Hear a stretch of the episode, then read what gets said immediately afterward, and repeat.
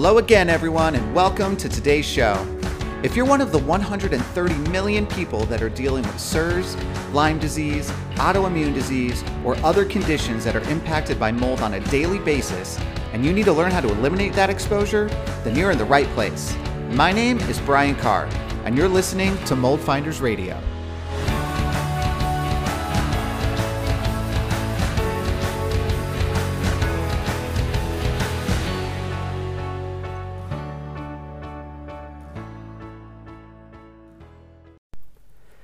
Hey guys, so we're going to answer some more questions from um, not yesterday, from last week uh, today. So I posted a story last week.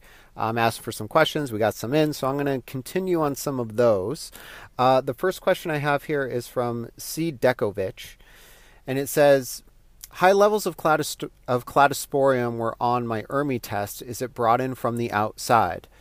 So I mean, it's really not that easy, right? So let's kind of talk through what an ERMI is, how it's grouped out, um, and we can talk through it a little bit. So, an ERMI test, first off, is a screening test, right? It's not telling us where mold is coming from. That is the first thing that I want us to understand when we're looking at results from an ERMI test. It's not telling you source, it's not telling you location. If you do multiple ERMI tests in your house and you're trying to, like, say, I'm going to do one in this room and one in this room and one in this room, it can maybe give you some direction on kind of where you know, if, if one is higher than another one or something, you can maybe get some direction uh, that way. But at the end of the day, this isn't going to tell you if something's coming from the inside or the outside or not. Now, the the common um, uh, error when you're reading these reports, especially when you're trying to understand inside versus outside, and the reason that people, by the way, are trying to understand that is they're trying to figure out if there is actually a mold problem in their house. So we're trying to rationalize this by saying, oh, it's an outdoor mold, so it's from the outside. There is no such thing as only an outdoor mold or only an indoor mold. Okay, so that's that's the first thing. Mold is mold. Some of them are more common indoors. Some of them are more common outdoors. But there isn't just one type of mold that will never ever grow inside, and there isn't another type of mold that will never ever grow outside, right? So it's not black and white like that. It's not saying that is this an indoor mold or is it an outdoor mold and is that where it's coming from. Now, in the ERMI report itself, it splits out all the um, results into two groups. So, group one is titled water damage, and group two is titled common outdoor molds. So, the, the easy mistake to make is to look at that grouping, the way that they put it together, and say, oh, so these molds on the right side, which are common outdoor molds, uh, these only happen outdoors and that's not totally true, right? So, so that was one thing I want to uh, make sure that we get across right away. It just means that they're more commonly found outdoors than they were in the house. And keep in mind, this study was a study that was done on 1,100 homes like 13 years ago. Um, when they did random samples from homes across the country. Okay, so it's just a random selection of you know about a thousand homes across 50 states. So it's not like the hugest uh, is huge just a word? It's not the biggest, um, you know, most expansive sample set either, right? Like the whole point was just to get some sort of direction. So when we're looking at ERMI, we have to understand what the purpose of the ERMI test is. And it's not even the ERMI score. Like that's not the purpose. The purpose is to understand how many water damage molds are we finding, how many overall mold types are we finding on the entire panel, what do the levels of those molds look like, um, and that's how we interpret them. The score is directional, really. And the reason is because the way the score is calculated is subtracting the group 2 molds from the group 1 molds. So I've gone through this before, but just to kind of uh, rehash it real quickly, if if you're subtracting group 2 from group 1, then if you just flip numbers around, it can make it can make the uh, score look so much better or so much worse, right? So let's just say your group one is a is a score of 10 and your group two is a score of five. You subtract 5 from 10, your ERMI score would be a 5, and that would be the highest, you know, that would hit kind of the highest threshold, and it would say that it's high, okay? On the flip side, let's say your group 1 is 5 and your group 2 is 10, then you would subtract 10 from 5, your score would be negative 5, and it would look like you have the cleanest house that's ever existed. Now, the reality is that there's still a mold load in the house. It just happens to be that there's a heavier load of the group 2 molds instead of the group 1 molds. So does that mean you're not being exposed to any mold in the house? No, it just means you're being exposed to different types of molds in the house that are more often categorized as a group 2 mold, okay, as an outdoor mold. So that's the thing I want to get across. The real way to understand this is that you have to do a combination of different sampling methods. So you you need to understand if you're trying to figure out is this mold brought in from the outside, then what you really need to understand is are there water damage areas in your house? How many of them are there? Are we testing them? What's coming back in those samples, right? Are we finding multiple sources in the house? If you're finding multiple sources in your house, some of which have cladosporium in them, and then you're doing an ERMI test where you have some different cladosporium species that are showing up, uh, you're seeing you're seeing that there are sources in the house and there's maybe an elevated mold load in the house you have to fi- you have to fix the sources, right? You have to get rid of the factories that are creating the problem. So I hope that that helps. I know that you're probably looking for more of a black and white answer. You're probably trying to say, if the cladosporium in the group two is on my ERMI, then that means it's coming from the outside, right? And so my quick answer is no. It doesn't necessarily mean that, right? The the the purpose of of of a true mold assessment and really being a mold finder is to understand where it's coming from and and and the strengths and weaknesses of different testing methods. So in Mold Masterclass, I have an entire module dedicated to the strengths and weaknesses of all the different testing methods that we use how to read all of their lab results and even how to interpret them. So if you had somebody come into your house and do different types of testing, you don't have to rely on that person to interpret the lab results for you. You could literally go into Mold Masterclass, go in that module, and I put up examples of lab reports and I show you exactly what to look for. I show you what's important, what's not important. I go I go through all that stuff. So what I would say is just um, just think about why you're using the test, right? And and what I say is if your ERMI comes up and it's elevated, then it means that you you probably need to be doing a more thorough assessment of the house to figure out if there are sources inside the house and that's going to help answer your question of where it's coming from all right our next question is from nycm underscore uh, and it says I've moved out of my moldy apartment. Is it safe to keep contaminated items in a tripled up plastic bag? Um, so a couple things here. So when remediation happens, let's just talk about that first. They use six mil plastic uh, sheeting and bags in order to kind of wrap stuff up, right? Um, when you're bringing it through your house to avoid cross contamination. So if you have a thick uh, plastic material like that, it's going to be helpful for avoiding that cross contamination. However, the exterior of that bag needs to be cleaned right? So you don't just wrap it up. So think about it. You're in a containment, you wrap a bunch of stuff up in this plastic bag, and then you walk out. Well, whatever was floating around is on the exterior of that plastic bag. So you actually do have to clean and wipe the exterior of the plastic bag, and, and even cleaning and wiping it is probably good enough. Um, and again, if you're interested in, in what to do, what you use to do that wiping and cleaning, you can go to moldcleaningproduct.com and I provide the product that I like as well as products that uh, I don't think that you should use and, and the benefits of that product. So I've talked about that a few times on there. So you could go there to, to grab the information on that product that I like for this stuff. Um, but aside from that, so that's that's the first thing. So technically, if you're wrapping stuff up and it's really sealed well um, and the bag is cleaned, um, yeah, I, I, mean, you may have a very little crossover just from moving stuff around, but but ultimately, that's it's going to help. The thing that I talk to clients more about is a lot of times people want to keep some of their things, right? Because maybe they're valuable uh, in terms of uh, monetary value, or maybe they're sentimentally valuable. Um, is that is that a phrase too? What am I saying today? They have sentimental value. Excuse me, guys. Um, just making things up. Um, so so a lot of times people want to do that. However, maybe their body is not ready to be exposed to that stuff at all yet, right? And I've talked about this before too. That you know there are some items that just may not be able to be fully 100% cleaned. However, if you allow your body time to heal and your immune system time to process and your immune funnel that we've talked about before able to kind of even itself out a little bit, then maybe you would be able to be around some of these items later on, right? Once your body is kind of healed and, and the and the detox pathways have gotten a little better, and an and a small exposure wouldn't just make give you a massive Herx reaction. So, um, in cases like that, what's something that you can consider is actually taking some of these items that you want to keep and putting them in storage for a while, right? You can still wrap them up the same way. You'll protect them from wherever they are in the storage place.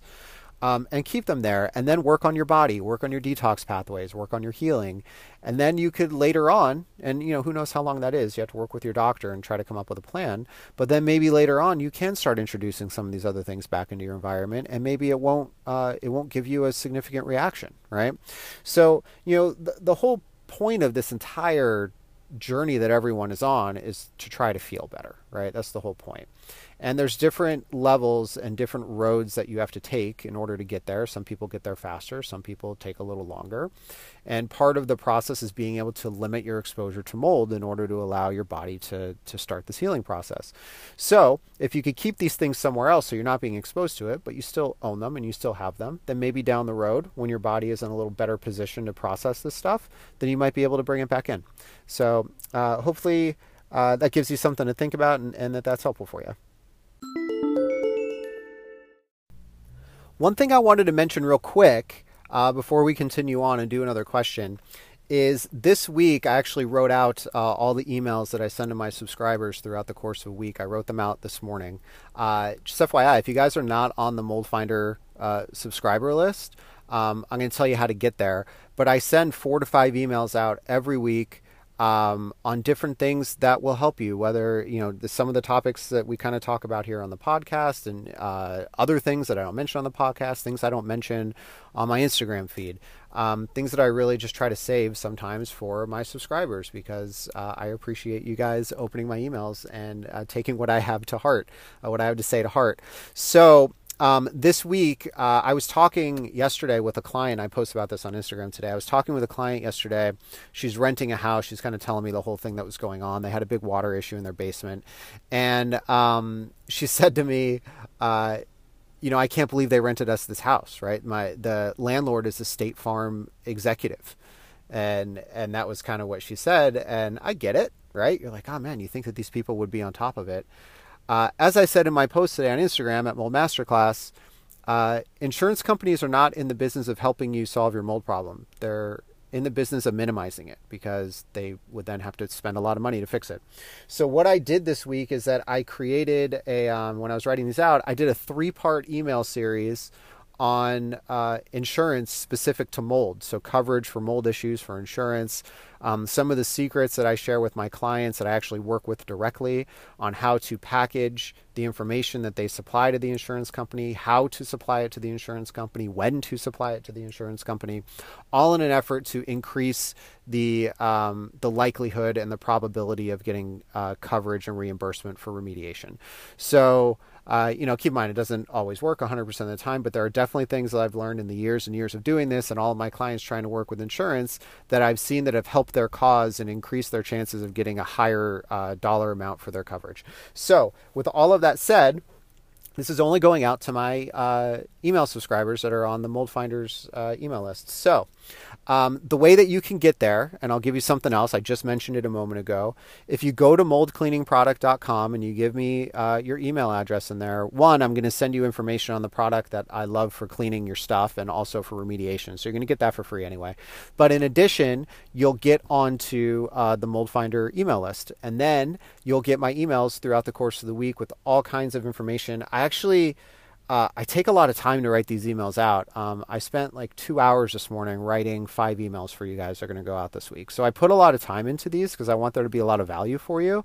Um, and I actually really kind of like doing it. So um, if you go and you do that, um, you're going to be on the list. And then starting Wednesday, so Wednesday, Thursday, Friday is going to be the three part uh, email series on getting uh, insurance to help cover your mold remediation issues. So if you guys are interested in uh, what I tell my actual direct clients that pay me thousands and thousands of dollars to work with them, um, I'm going to share that information with you guys for free. So um, the way to get that Go to moldcleaningproduct.com, give me your email address. Again, I'm going to send you the information on the product that I really like for cleaning your stuff. And then, more importantly, um, or maybe equally importantly, I guess, um, I'm also going to share with you this three part mold remediation, or excuse me, mold insurance email series that I spent a lot of time on this morning. So if you're interested, go ahead and sign up for that. All right, the last question I'm going to do today is from Alex Kornbaum, uh, also on Instagram. It says, Can I bring my vacuum and air purifier from my moldy home to my new place, or should I replace them? Uh, good question. This is something I get asked a lot. So I kind of have a general rule on this. Um, vacuums, I would replace personally. Um, air purifiers and filters, um, they're meant for a moldy environment, but what I would do is replace the internal, like replaceable filter. I would get a new filter for the inside of it and then bring that over. So, you know, as far as vacuums go, the thing is, is that, oh, excuse me, guys, is that we know that particle and dust and dirt is what carries a lot of this stuff, right? Now, vacuum cleaners aren't really meant to filter out the size of particle that we're talking about when we're trying to figure this out. And I've, I've gone really into depth in this in a few of the other technology episodes on the podcast, so you can look back and, and listen to those um, to get some more specifics on the particle sizes and the different units and stuff. Um, but the vacuum cleaners aren't really made for that. The best that, that you can get is a HEPA vacuum, and that's just not effective enough to filter out these small particles that you need to do. So, with that in mind, um, again, you know, a vacuum is sucking in for the most part, right? Like, you know, you're going to get, it's not like it's pushing everything out, but at the same time, it's a dust reservoir that basically you're bringing into your new house. If you're trying to eliminate all possible, um, you know, potential cross contamination exposure things, uh, you know, a vacuum cleaner I feel like is one of the things that you wouldn't bring. I mean, turn your vacuum cleaner head over and look at it at some point. You know, like where the bristles like go over the carpet. There's a whole bunch of dirt and and hair and all this stuff that gets wedged in there. So you're going to be bringing that into the new place, right? It's just very difficult to clean an H or excuse me, a, a vacuum cleaner. That's not really kind of what they're meant to do. So I would look to replace that. Uh, but like I said, for the air filters, they are meant to filter this stuff out. The way that the air flows through the system is very systematic. It's done in a in a particular way. There's a process. Different units even have ionization or disinfecting filter systems or whatever. So there's a lot more technology that goes into an air filtration unit because that's what it's meant to do. That said, uh, what I would do, like I said before, I would just replace the internal filter. I would just get a replacement. So, like for me, I have a couple different units. Um, the filter replacements have been kind of harder to do over uh, uh, coronavirus time, but um, all you do is basically pull out a filter, you put a new one in. Depending on whatever your unit is, it might cost you know a couple hundred bucks to replace that filter. But at that point, um, you know you're getting rid of a lot of the accumulation of the dirt and the dust that's in there because it would be on the filter. And then after that, just wipe the uh, wipe the exterior of the entire unit down. Um, uh, like we've talked about in some previous episodes with the with the particular mold cleaning product, and then you just damp wipe it down. Um, if you do that, I feel much more confident uh, with air filters. I personally have moved my air filters from uh, different moldy environments. Um, historically, I've lived in a couple places that had pretty significant water issues. Um, and that there was mold problems, and so while I was working to get out of my lease, uh, I was uh, using these filters to try to counteract, you know, what was going on. So, and then I did this exact same thing. I swapped out the internal filters. I wiped them all down. I cleaned them. I took them to the next place. I had no concerns about it. So, for me, that's what I did for myself. Um, so that's something that you can consider for you as well. So thank you for that question too. And I think that's going to wrap up uh, the day for us on on this episode. So uh, again, thank you everyone for submitting the questions. Um, I do look at them. Uh, I do go back and answer questions from previous um, you know, weeks when I ask for them as well. So if I don't answer your question the first time around, try not to get too discouraged. I just have so many that come in, and so I try to pick the ones that I think will benefit the most people. Um, so uh, hint, hint: if you're submitting a question, try to make it more of a, uh, a, a type of question that would that isn't super super specific to your situation okay um, it could be around what you're thinking about but if there's a way for me to try to uh, make it apply to more people, uh, it's going to be easier for me to use that question. Um, so I could do it that way. So just keep that in mind. Um, and that is going to be it for today's show. Again, remember if you want to get the three part mold insurance email series are starting on Wednesday, you could go to moldcleaningproduct.com. You could sign up there. You'll get my product recommendation for cleaning as well as you'll get on the Mold Finder uh, email list, and that will make sure that you get those emails moving forward. So I'm looking forward to hear what you guys uh, think about that. And in the meantime, all the emails I send you guys, I really appreciate you opening them. Um, I was looking at our stats today, just a side note before I wrap up the show. You know, normal email open rates, you know, for like advertisers and stuff is maybe like 20, 25%. I'm getting over 50% of you guys opening up my emails and reading them on almost a daily basis. So, thank you so much uh, for taking just a couple minutes out of your day and and taking a look at what I have to say. It means a lot means a lot to me because I put a lot of time into it, and um, seeing just the rate that you guys are, are looking at the stuff and actually engaging with it and it is really cool too. It definitely makes me want to keep um, doing that for you. So thank you guys so much. Uh, today's monday. Hope you have a great week and we'll be talking to you later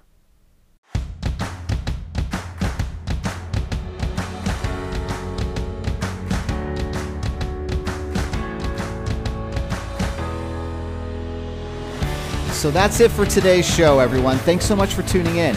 If you enjoyed the show, please take a moment and subscribe and give a rating wherever you get your podcasts. It'll help spread the word to those who really need it the most.